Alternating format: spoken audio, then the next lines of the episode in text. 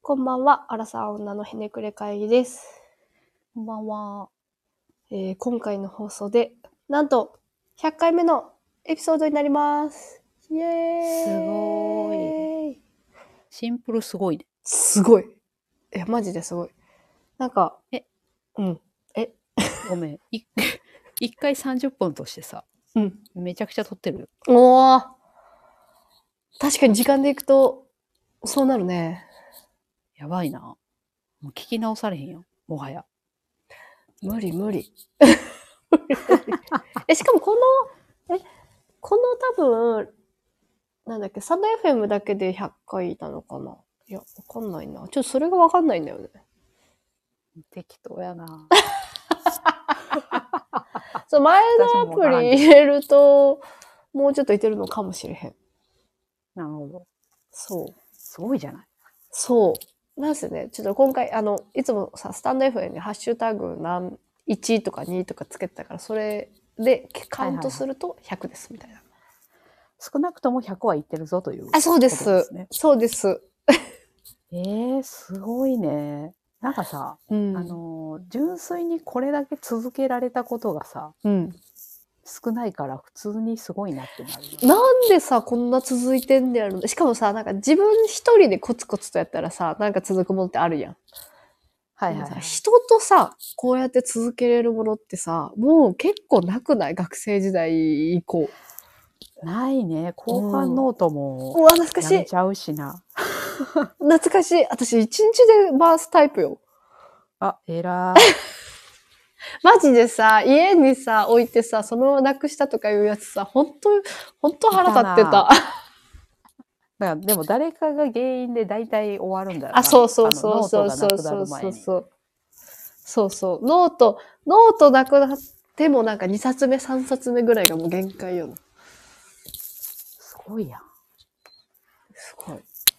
喋るだけやから結構楽なんかああ、それはあるかもしれへんね。確かに。これがさ、なんかこう、顔出してるとかやったらさ、お化粧しあーて、そう周りの片付けしあー確て、かみたいな、そな。のそっか。環機材境置いをてそうとそうかそうそうそう考えなきゃいけないけど、確かに。ほんとイヤホンあればね、できちゃいますそうねみたいなやつだって。確かに。ほん向まやいなてる。よね。すごい。向いてるし、だから徐々に徐々にさ、聞いてる人たちが多くなっていくっていうのはまたこれは不思議の、なあ、そうね。不思議な感覚ですね。最初、当たり前やけどゼロやったやろうしな。うん。結構ずっと10人とかの感じじゃなかったっけすごいね、そう思うと。すごい。 ほう。何も変わってないけど。ほう。しか言われへんけど。ね、なんか、不思議な感覚ですけど。長く続けたいですね。できる限ねり、できれば、ちょっとね、ライフスタイル変わっていくんでね、どうなるかわかんないですせやけど。なとりあえずこの春とか今年末とかにその保育園に入れられるかにちょっとかかってるんですけうど、ん、う入ん。れたら入れたで働きますからそ時う。間あんのかっていうのはありますよねなん。か時間的なね、制約がやっぱね、うん、あるけど、なんかその分さ、ストレスもたまるやん、絶対。せやねんな。もう私発狂してるさ、未来しか見えへんからさ、なんかそれを絶対どっかで話したいって思って そう。だからどうにかして時間をそ取らう。ないといけない。捻出させたいなとは、ちょっと陰ながら思ってますけれども。そうやな。これが40代とかまでさ、続いて40代であー何言ってんのかっていうのすご確いかに興味あるよねそれめっちゃ楽しそうやな。うん全然変わってなさそうやけど。いや、でもなんかやっまあ可ぱ、能性はある。子育てもさ、今さ、やっぱ乳児とかやんか。うんうん。だからさ、なんかそこで全然また価値観があってそう。せやな。ほんまやな。可愛かったぜ、服部山口って思ってそう。昔のうん。確かに。反抗期やで、最近みたいな。え、そうそう話そとうかしてるそかもしう。れおないばはんって言われたでとかさ。 なんか、 あるかあとなんかこう、ほら、やっぱ子供たちがなんかいじめとか、はいはいはい。ややこしいトラ、あーおね金銭トラブルとか、周りの子とのなんか携帯状況複雑すぎるとか言ってそうじゃない ありそう。より、よりなんかこうシビアな悩みになってそうな。うん。なんかもう一歩間違えるとなんか、やっぱりか影響を受けるほどの大きいものになってそうだよな。確かに。でもそういう変化があるとちょっと面白そうです。確かに。なんか、いいよね。その、40代は40代の会話がしたいな。楽しそうだな、それ。それまでこの、まあ、ポッドキャストはあるか。アプリがなくならんかったらいいけどな。確かに。これどうやったら応援できるんですかスタンド FM さん。もうファンを増やしていくしかないんじゃないなるほどな。お前ら頑張れよってことだね。そう。いや、でもなんかその、あんま頑張りたくないというか、ただのまあ趣味そうやな。だから、うん。その方が続けれるような気もします。うん。これまたね、ちょっと収益化とかしちゃうと、話変わってくると思うんで。そうやな。頑張らなあかんくなるからな。そう。や頑っぱ張れない し。仕事モードになってきちゃうかもしれないしね。服部に怒られてる、なんか想像つくもん。 もっそうと。そう。もっとこうしろよ、みたいな。分析低いぞ、みたいな、今、言われちゃうかもそしれれないだねけ。のポテンシャルはやっぱ自分にはないなと思いますよね。うん。すごいよバスだね。けど。うん。やっぱちゃんと分析できてる人とかは、すごいね。すごいね。うん。はいいや、まあ、ぼちぼち続けていきましょう。はい。頑張りましょう。いや今日はね、 はい。あの、全然、それ、100回記念とか関係ない話なんです けど、あの、他人の評価をうん。自分の幸せにしてしまうとすごくしんどいぞっていう、あー。結構真面目なはい。話なんですけど、うんうん。なんかあの、夫が自分の、もう夫も、えっ、と、30代なんですけど、うん。自分と同い年の会社の同僚、うんうなんんか同期うん。のメンバーと飲み会かなんかでたまたま話してた時に、うんうん。その人まだ、えー独身で、うんあ、男性でねうんうんうん。で今の彼女と結婚しようか悩んでるみたいな話かおー。ら、なんで悩んでんのっていう話になって、いうんうんうん。や、なんか、その人と結婚したら、うん。周りからどう見られるかが気になってみたいなほこう。とを言う言うとったんやで。ほうほうほうほう。真顔でね。そう。だからマジで言ってんねやってなって、おえー。うん。すげえなこいつってなったらしいんですよ。その30代半ばで、うんまだそのうんう感ん覚を持ってんのかっていう。その、彼女がクズな感じのどう見られるじゃなくてよね。きっと。多分、うん。えー話を聞いてる限り、うんうん。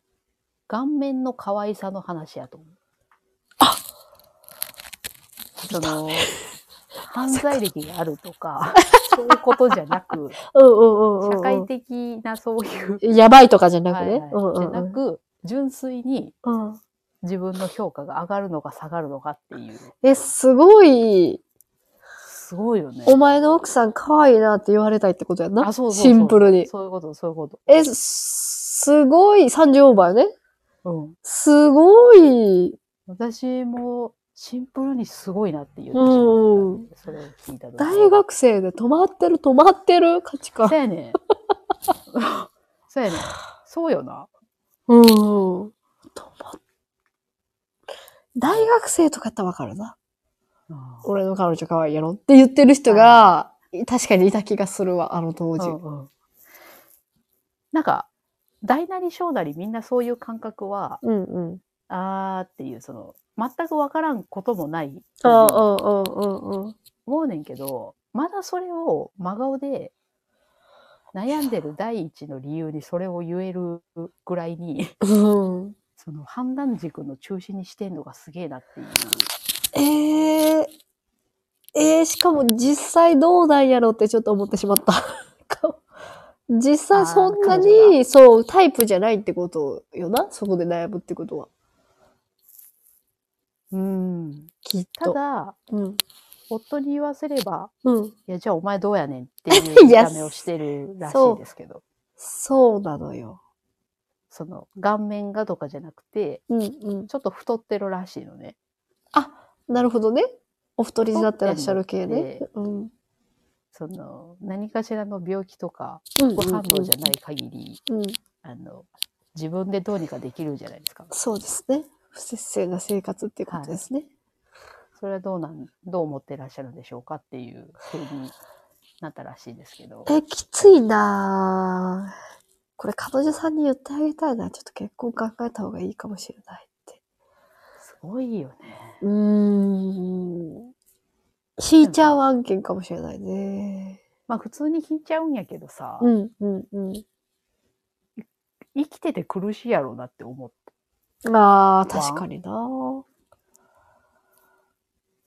なんか、その感覚としてはなんかわかるのよ。例えばその、この服着て、うんうん。うあんの、街歩いてダサいって思われないだろうかとか、うんうんうん。似合ってないって思われたらどうしようみたいな感覚、ちっちゃいところから言うとさ、まうあ、んそううんいう感覚やん、ああ、その他者からの目みたいなね。。そうそうそうんうんうん。で、それをさ、いやでも私この服好きだから、他人からどう思われようが、これ着てたら気分上がるんですだったらさ、うんそれうんは、素晴らしいことやと思うんやけど、なんか、他人からどう見られるかを気にしすぎると、もうなんか自分が何が好きで、うーんどうしたいのかっていう部分がさ、なんか分からなくなってこうへん。あ確かに、その判断軸みたいなね。そうそうそう。不安定よ。しかも厄介なのがさ、その、自分ができる範疇のことじゃなくてさ、その、うん。自分の彼女っていう、他人うんも自分のこの、あの、他者からの目の中に入れてるっていうのが余計にややこしいよね。あだから、そうよな。それはそれで、た、彼女のことを物として見てるのかっていう、うん。アクセサリ別のー、 問そうだな。ちょっとありますけど。あー確かに。なんかあったのかなもうもともとそういう感じなのかななんかがもしかしてあったんかもしれんけど。でもさそれってさ、その、その他者からの目がすごい気になるだったら、うん。でも自分はお太りになってらっしゃるってことやんか。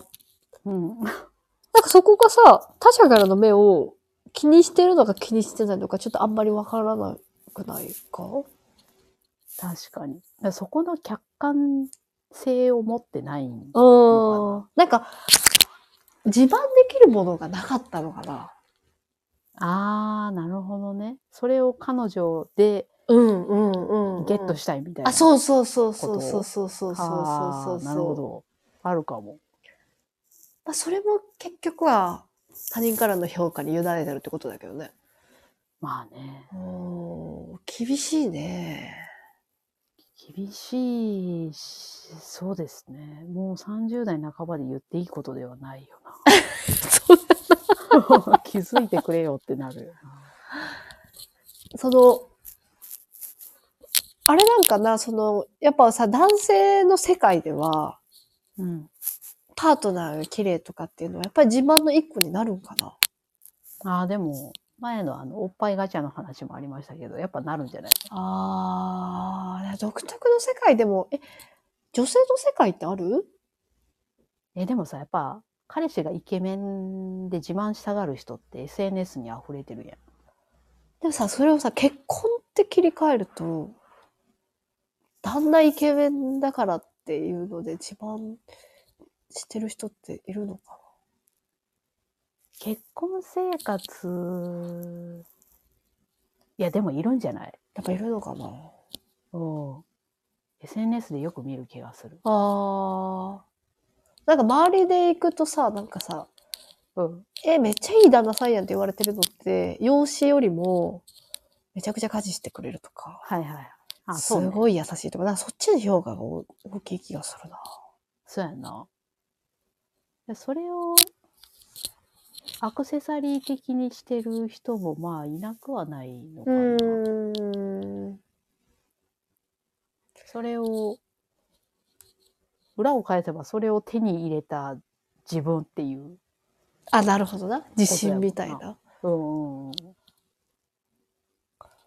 なんか、どちらにせよすごい周りからの評価を気にしてるってことなんだろうな。しんどいよね。しんどいね。しんどいし、それの渦中に巻き込まれた彼女はほんと、たまったものじゃないよな。すごい人選んでしまったなっていう気がするけど。なんかシンプルにさ、美女好きだったらさ、うん。許せるのよね。ああ、はいはいはい。しなんかそれさ、それもさ、この、服部のさ、旦那さんへの伝え方もさ、うん。顔がさ、どうしても好みじゃないんだよね、だったらまだわかる気がする。ああ、そうやな。うんまあ、それは仕方ないよな。うんそれは好みあるしうんうんうんけどそれをこうなんか伝え方がちょっとミスってるっていう感じもあるね。そうやな。いやなんかあの、さっきも言ったさ、その、相手からどう見られるかで、相手がいいねって言ったら自分も幸せで、良くないねって言われたら、自自分も落ち込。むっていう、なんていうの自分がこうだから、なんて言われようがいいんですっていううんうんうんうん。強さを持つのって結構大変。うん確かにまあそう、そうは言っても。確かに。彼女は行き過ぎやけどさ、えっ、と、相手の顔色を伺いながら生きてる人って結構いるやん。うんうんうん私もそういうとこあるけど、うんうんうんうん。そこから脱出するのってめっちゃ難しいなって大人になってから、より思うんですよね。あれってやっぱそのさ最近流行りの自己肯定感とかが絡んでくるのかな。そうちゃう。うーんやっぱり。自分はもうこの考えだからいいみたいな。うんうんうん。こうじゃないといけない。あの、世間的にこうだからこうじゃないといけないみたいなことを考えてしまうのうんうんうんうはんどうしてもある気がするよな。なんかさ、それさ、あれよね、もうなんか、完全に逆に自由に生きてる、自分の意思だけで生きてる人って世の中にいない気もするよね。いや、そうよな。そこの、まあバランスなんかもしれんけど、んうんうんうん。なんか、そうす、もう本当アーティスティックな人たち以外はなんか、そういう生き方ってなかなかできない気がするのはあるいやな。せやな。なんか、ちょっと話ずれるかもしれないんやけど、なんか、うん自己肯定感高いなんかポジティブな人みたいな、あのーはいよくこう芸能人とかでもさなんかアドバイスしたりするやんか。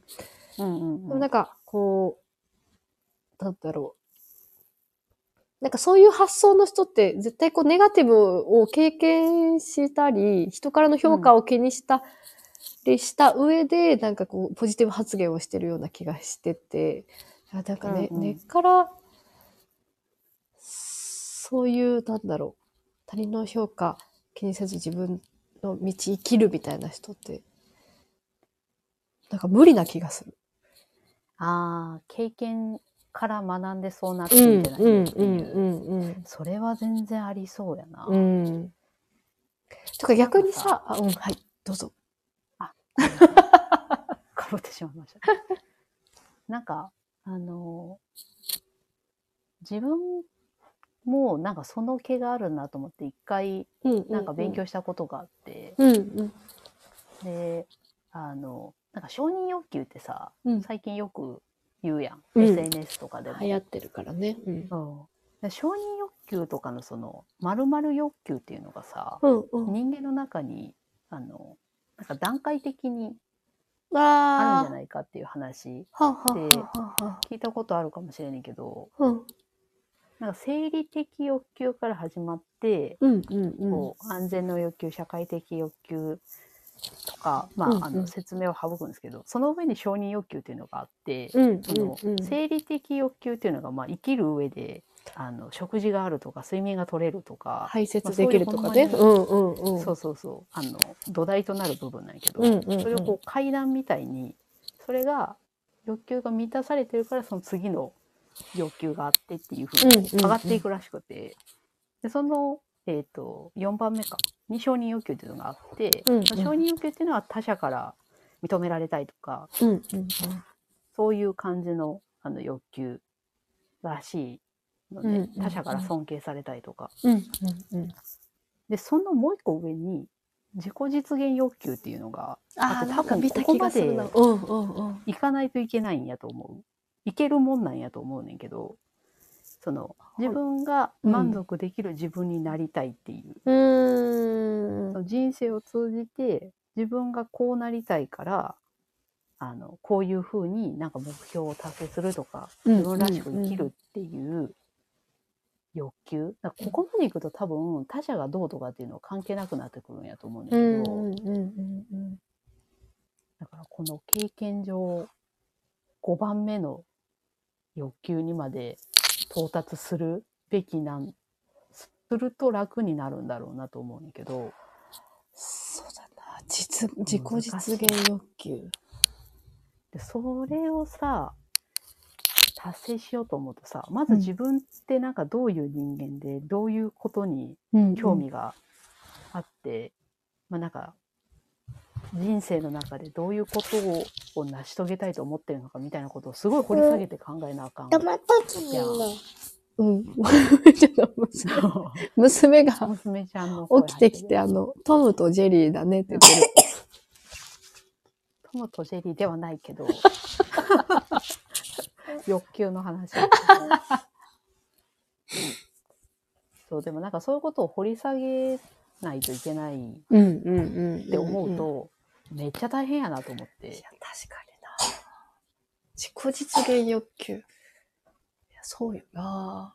それ、それをさ、そこまでさ、こう自分のことをさ、こう、深く考えれるってこと、ようなさ、なんだろう、安定した環境にいないとそもそもな成り立たないもんね、これって。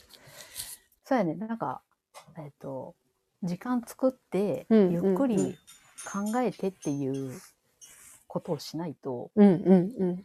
多分そんな自分を見つめ直すことなんてできないいとや、そう思よう。な。なんかその、しなんか虐待とかのさ、なんかすごい過酷な環境下だとさ、なんかそういう、もう生きるのに必死で、そういうのに割く時間がないって言うもんね。ああ、そうそうそう。うんうんうんうんそれが、やっぱ前段階のあの欲求時点で止まってんのーん、なるほどなし、なんか最近だとその SNS がさ、わかりやすく承認欲求を満たすツールみたいになってるからさ、うん。それが身近にあるとなおさら、そのもう一段階上の話なんて、なかなかちょっと目を向けれなかったりする。これちょっと学生時代にさ、もう今、すごい密接な関係にあるじゃん、SNS が。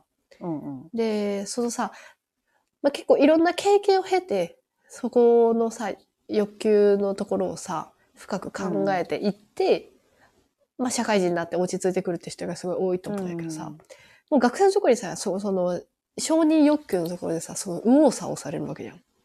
そうやな。その上のさ、その、じゃあ自分はどうなんだ自分はどうしたいんだ自分はどうなり、どうなっていくんだろうみたいなところに、なんか行かずに止まって大人になってきてるし人もさ、最近になるとなんか増えちゃうのかかもしれないよね。多そうやな。それってでもこ結構怖くない怖いね。このさ、SNS がさ、閉鎖されてさ、なんかまあ違う媒体また出てくるのかもしれないけどさ、完全になくなった時にさ、どこに何を委ねんだろうね。そこ結構怖いよな。なんか怖いっていうのが、別に承認欲求が悪いとは思わんけど、んやうんうん。っぱりその他者に委ねてしまうと、なあ、なんかおお先枕というか、それがなくなったうん時うんうんに自分って何なんだっけってなってしまいそうな気がする。いや、思ってしまいそう。なんかあの、精神科のところに入ってるようなさ、あの人たちもさ、で親のがさ、すごいさ、過保護でこん、こう、いろんなのやってくれたみたいな。あで、ー親が方針をこう決めてくれたから、親にこうあー委ねてはいはいて。で、親がぽっくり亡くなっちゃったらどうしたらいいかわかんないとか。結構聞くもうんね。ありそうやな。なそれで悩んでる人は、その、ね、あの最初のあの夫から聞いた話とはまたちょっと別ですけど、でも悩んでる人は多いだろうなとう思ーん。いますよね。なんか、それこそさ、その承認欲求で止まっちゃってたらさ、うんあの前の回の来場でも言ってたけど、うんあの将来子供とかが自分にできた時に、うんうん。なんかこう自信持って何かを言ってあげることができないんじゃないかっていう気もするやん。なんていうの未熟なままやとさ、あのなんか人生相談とかされるとさああ、確か承に。認欲求までしかなんていうの考えたことがないうんうん。と自分がそれ以上のことってなんか言ってあげられないような気がする。もう、結構大事だね。じゃないかなと。なるほどなんか考えた時期もありましたね。なるほどな。やっぱりかといってじゃあ自大事だね分がどうしたいかとかっていうのはままだ全然わかんないんですけど、わかんない。わかんないしさ、なんかこう、確固たるものが例えばあったとしてもさ、うん、周りの環境でさ、なんかそれがさ、また不安定になる可能性も多い意に味あある。るくないなんか。そやな。でなんか一個思ったのはうん。なんかそういうものがあってうん。それを自分が、うんまあ、。現時点でどう思うかってことをうん。うん。考え続けてうん。うん。うん。常にそのなんか起こった時にアップデートしていく、うん。のがうんまあ、正しいやり方なんだろうなって確かに思ったのね。かな。なんかそれさえも知らんかったらうんうんうん。その承認欲求でこう他者からどう見られるだろうかとかっていうことを他者に自慢したいとかそのレベルで止まり続けてそうな気もするし、でそのさっき服部が言った自分がそれをどう思うかってすごい大事な気がしててこうせやな何かをして楽しいのどこに楽しさを自分が感じるのかとか幸せ感じるのかっていうのをさ、なんかそのあのその承認欲求の話以外もさ結構関わってくるよね、なんか仕事もそうやしさせやなうんわかるわかる わかってくれわかるでもそれをあの、改めてうん自分って今楽しいんだっけとかっていうことうをんうんうん考えるのって結構ストレスやったりするやんなあ考えるっていうことがさでも長い目で見るとそれやっといた方がなんか判断するときに絶対役に立ったりするんだろうなと思うんやうん私けどなんかさ、忙しいとねあの、なんだろう。肯定的な時にそれを考えるようにしてる。なんか、すごい楽しかった日に、なんで楽しいって思ったんだろうなって結構あ考あえてなるるようほにどしてねる。、うんはいはいはいなんか、あ、ここで気持ちよかったのかなとか、あああここ心地よ、なんか居心地よかったのかなみたいなのを、すやる方ようにはしてる。けど、マイナス面で言うと、しんどいよね。なんでしんどかったかって思ったりするので。うん。しんどいしさうん。あの落ち込んでる時やと自分をなんか思った以上にうん。なんていうの攻撃してしまうパターンもあるやんあ、ちょっとネガティブな。あ、そうそうそうそう、うん落ちてるからさ、あの、なんか失敗したらさ、うんうん。失敗したっていう事実に対してなんで失敗したのかっていうことを考えてさ、うん次に生かせばええんやけど、うんうん。あ、あ、なんて失敗するなんて自分はダメなんだろうっていうふうになってしまうパターンも結構ある。うん。そう入っちゃうとしんどくなっちゃうよね。そうね。私ななんんかかネガポジティブなのか、あんまりでも さ、自分のことさ、反省、反省というか否定ししないのよね、多分。でもそれは大事なんじゃないそう、純粋に失敗したよなっていうそのことだけに対してフォーカスして、うんなんで事実失だけ敗みしたたいのなかってうん。 そう。分かってれば別になあ次同じ失敗せえへんやろうんし、うんでそれを繰り返すなんていうのそういうもんっていうなんていうの考え方がさうん。あの、うんうんできるようになっとかないと結構メンタル面でも、うん。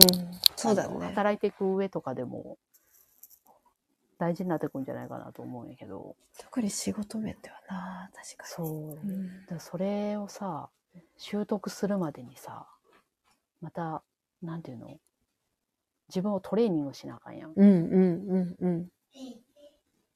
結構自分の考え方変えるのって大変よなと思ういや、そうよな。で根底にさ、言葉悪いけど親ガチャみたいな状況でさ、なんか劣悪なさ状況だったらもう根底がそうだからさなんかどんだけトレーニングしても変われなかったりするもんね。うんうんあのよりきついやろな。なんか、うんそれをさ、理由にしちゃうとさ、もう何もかもダメになっちゃうな。ダメになる。から、なんか、そこで腐らずに、そこに立ち向かって自分で人の倍ぐらい努力しなあかんくなるのかうもしれわないけーど厳しい。なんか、そこまでして辛いよね。変えたいかとかも思ってしまいそうだし。せやなでもなんかやっぱこの年になるとそういうのがちゃんとできてる人をやっぱり、うんなんていうの、人としてできてるなとか、うん尊敬するなって思うから、やっぱり必要。必要だったスキルなんだろうな確かにな。はい。ので、ちょっとその、30代半ばにして承認欲求、もろに出してくる人はちょっとビビったんですけど、ビビったね。はい。でそビビっれたをね聞いてから、改めていろいろ考えると、まあなんか自分も似たり寄ったりのところもあるのかもなとか考えましたね。わかんなくもない気もするわよかんなねく。もない。 まあでもちょっとわかりたくはないところもあるけどね。まあね、 そこからはちょっと脱出して成長したいなと思いますけど、どうだろう。ということで、えー、アラサーオタのひねくれ会議ではレターを募集しています。自分って冷たいな、ひねくれてるな、など、人に言うほどでもない話、ぜひお送りください。感想、コメントもお待ちしています。ということで、次回101回目も、本当だ。はい、101回目のプロポーズもお楽しみに。じゃあしょうもないこと言うやん。